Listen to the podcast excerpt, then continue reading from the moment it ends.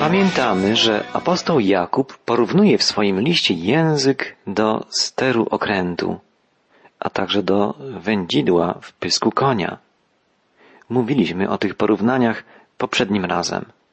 Dzisiaj przyjrzymy się trzeciemu, następnemu obrazowi wyrysowanemu w liście Jakuba, w którym autor listu ostrzega przed nadużywaniem języka.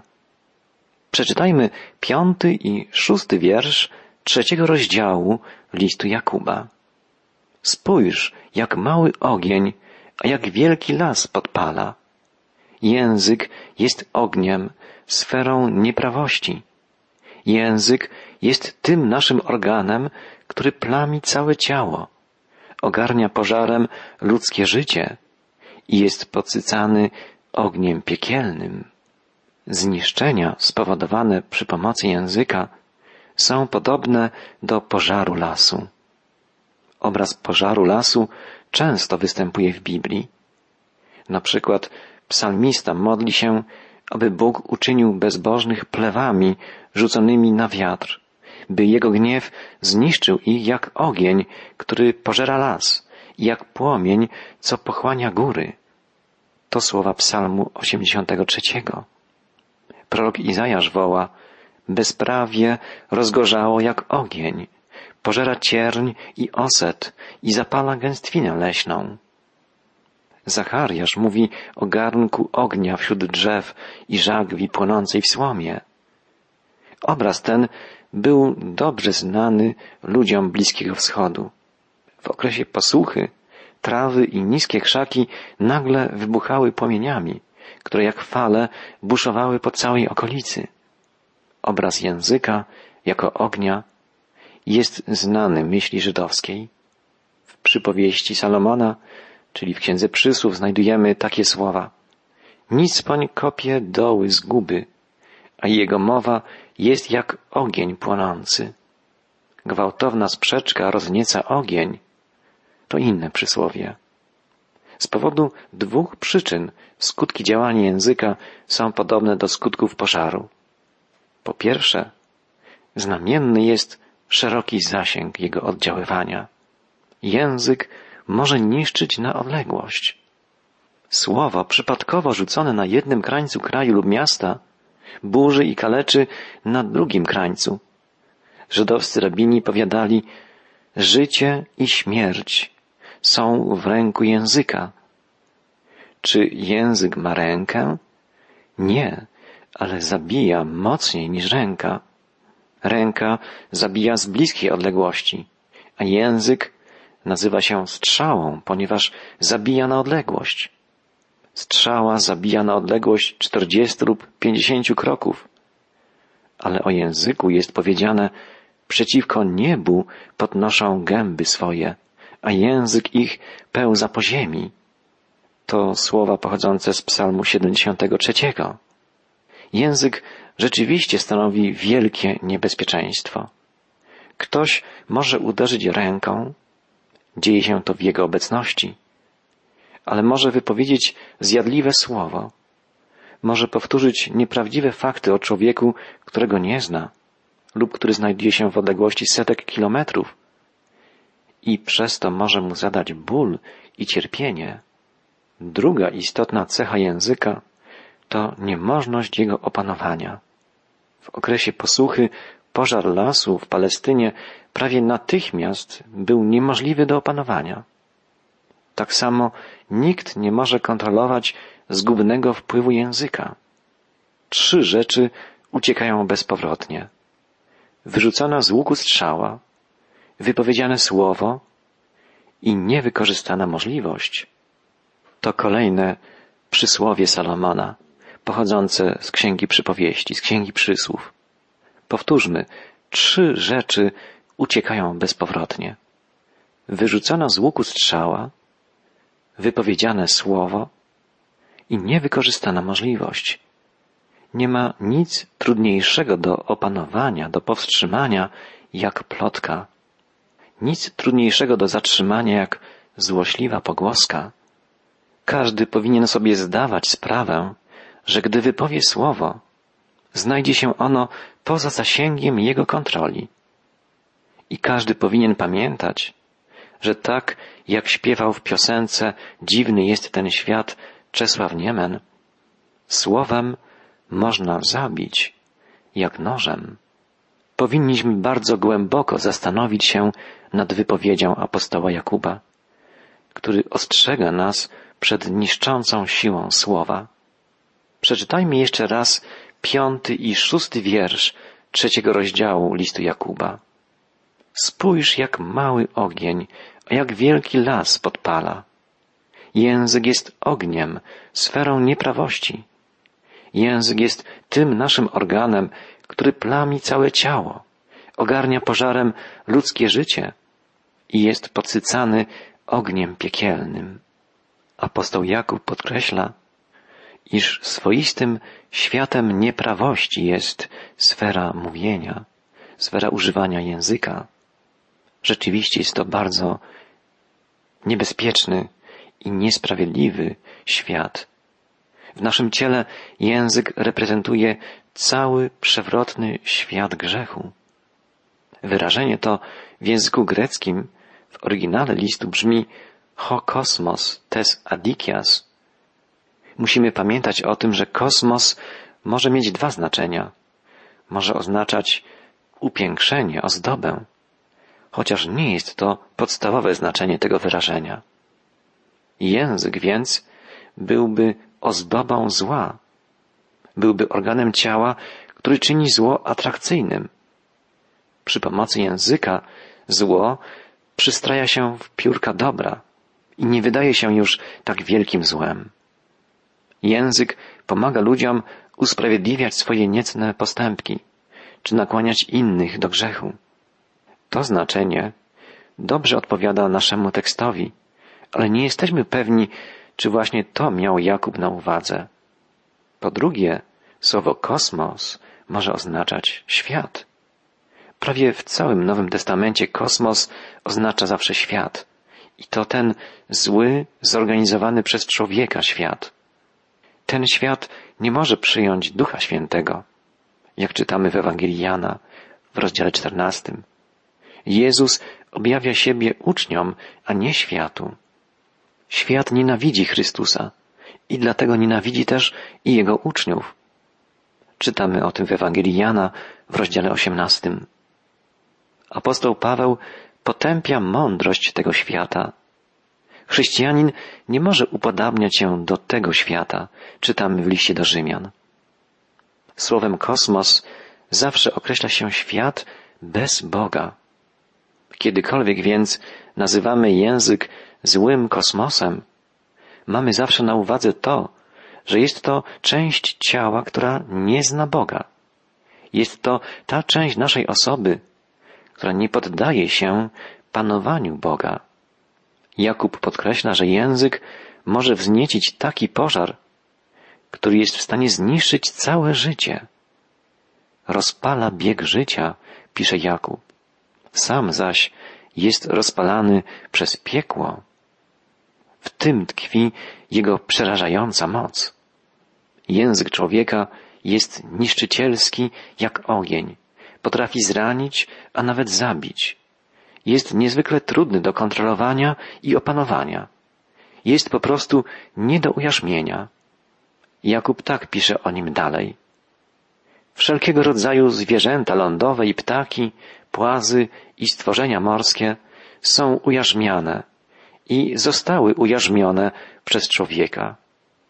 Języka zaś nikt z ludzi nie może ujarzmić. Jest on nieobliczalny w czynieniu zła, pełny zabójczego jadu. Pojęcie oswojenia stworzeń i wykorzystania ich dla służby człowiekowi często pojawia się w literaturze żydowskiej, także w Biblii. W opowiadaniu o stworzeniu Bóg mówi do pierwszych ludzi rozradzajcie się i rozmnażajcie i napełniajcie ziemię i czyńcie ją sobie poddaną. Panujcie nad rybami morskimi i nad ptactwem niebios i nad wszelkimi zwierzętami, które poruszają się po ziemi. Możliwe, że właśnie te słowa Jakub miał na uwadze. Podobna obietnica jest powtórzona wobec Noego po potopie. a bojaźń i lęk przed wami niech padnie na wszystkie zwierzęta ziemi i na wszelkie ptactwo niebios, na wszystko, co się rusza na ziemi i na wszystkie ryby morskie. Wszystko to oddane jest w ręce wasze. Czytamy też w innej księdze żydowskiej, nie należącej do kanonu Starego Testamentu, ale pożytecznej do czytania, w księdze mądrości Syracha, taką myśl.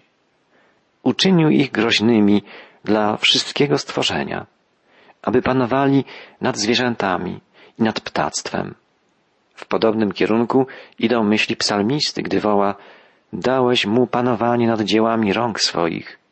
Wszystko złożyłeś pod jego stopy. Owce i wszelkie bydło. Nadto zwierzęta polne, ptactwo niebieskie i ryby morskie. Cokolwiek ciągnie szlakami mórz. Te słowa pochodzą z psalmu ósmego, w którym czytamy o niezwykłym darze człowieka, o niezwykłym zadaniu dla niego. Rzymski świat na co dzień stykał się z oswojonymi rybami w basenach, znajdujących się w centralnym holu czy atrium rzymskich domów. Wąż był symbolem Eskulapa, a w jego świątynkach oswojone węże znajdowały się wszędzie i były uważane za wcielenie tego bóstwa.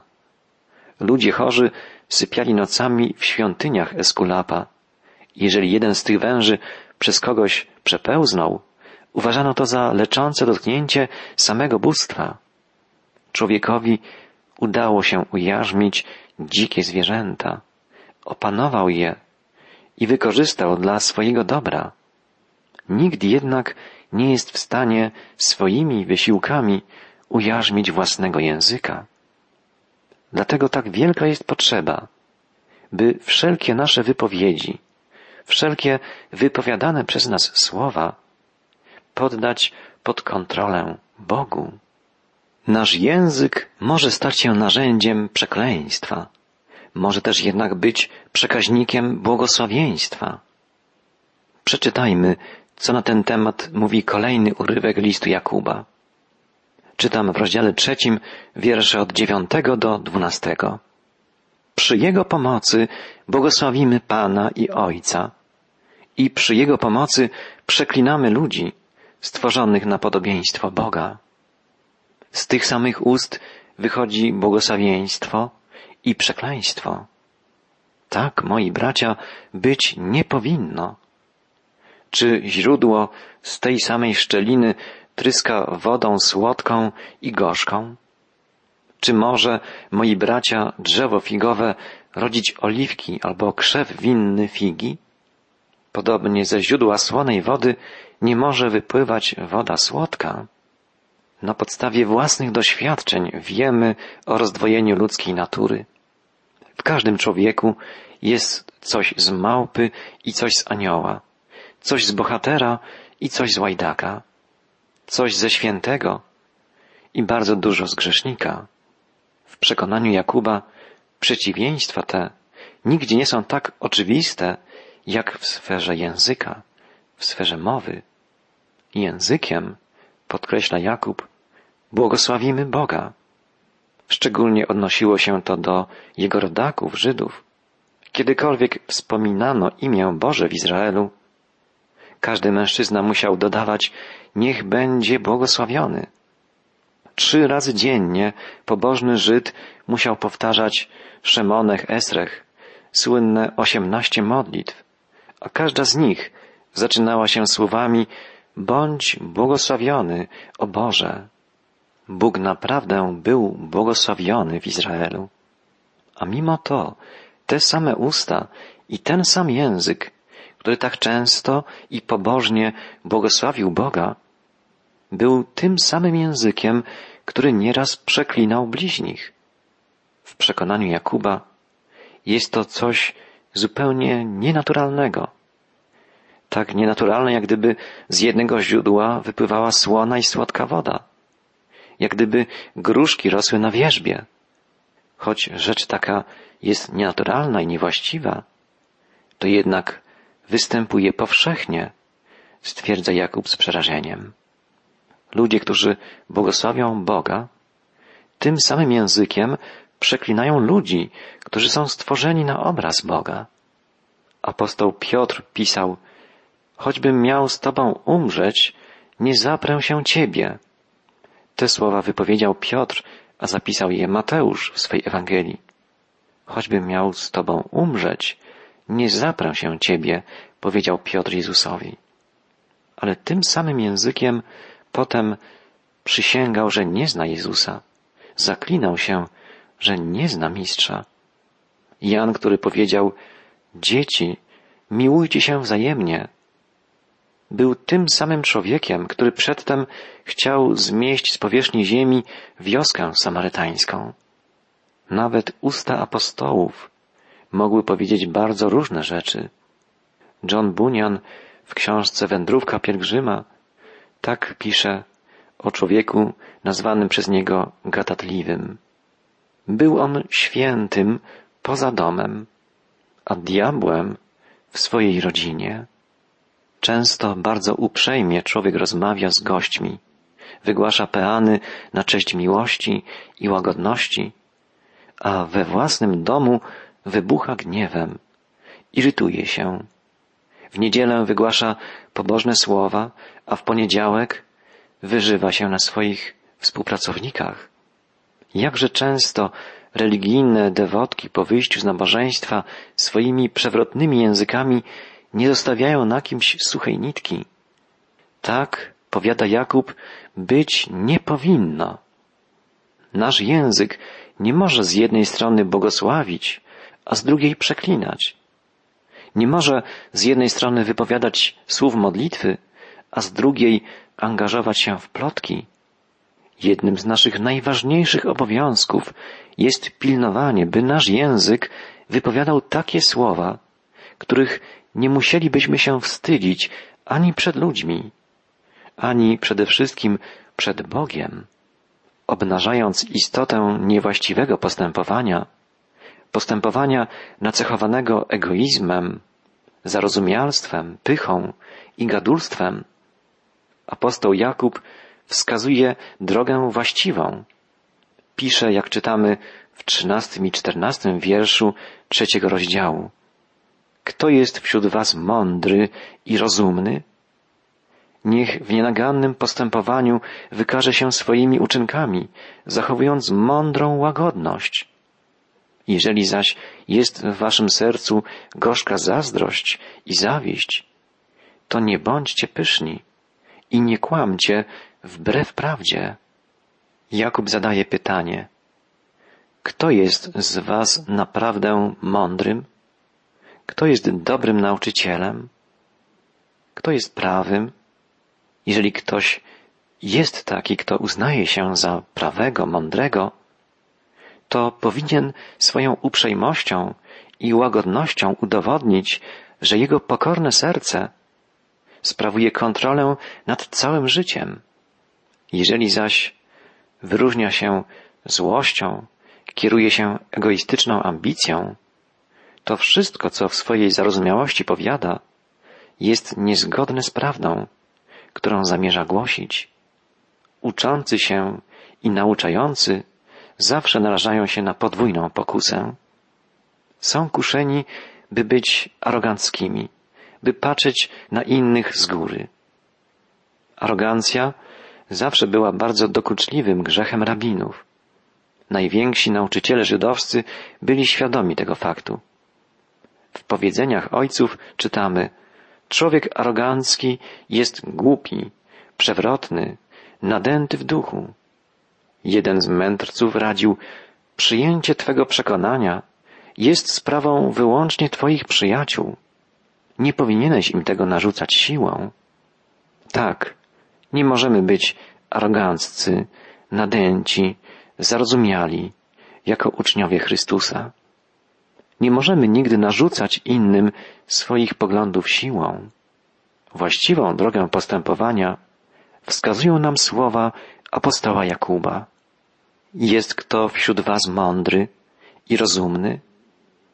Niech w nienagannym postępowaniu wykaże się swoimi uczynkami, zachowując mądrą łagodność.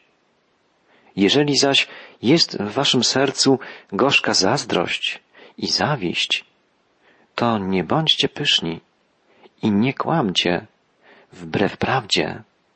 Integralność życia, skromność, roztropność, łagodność to wszystko przymioty, które powinny cechować nas jako uczniów Jezusa Chrystusa. Taka jest droga ku prawdziwej mądrości.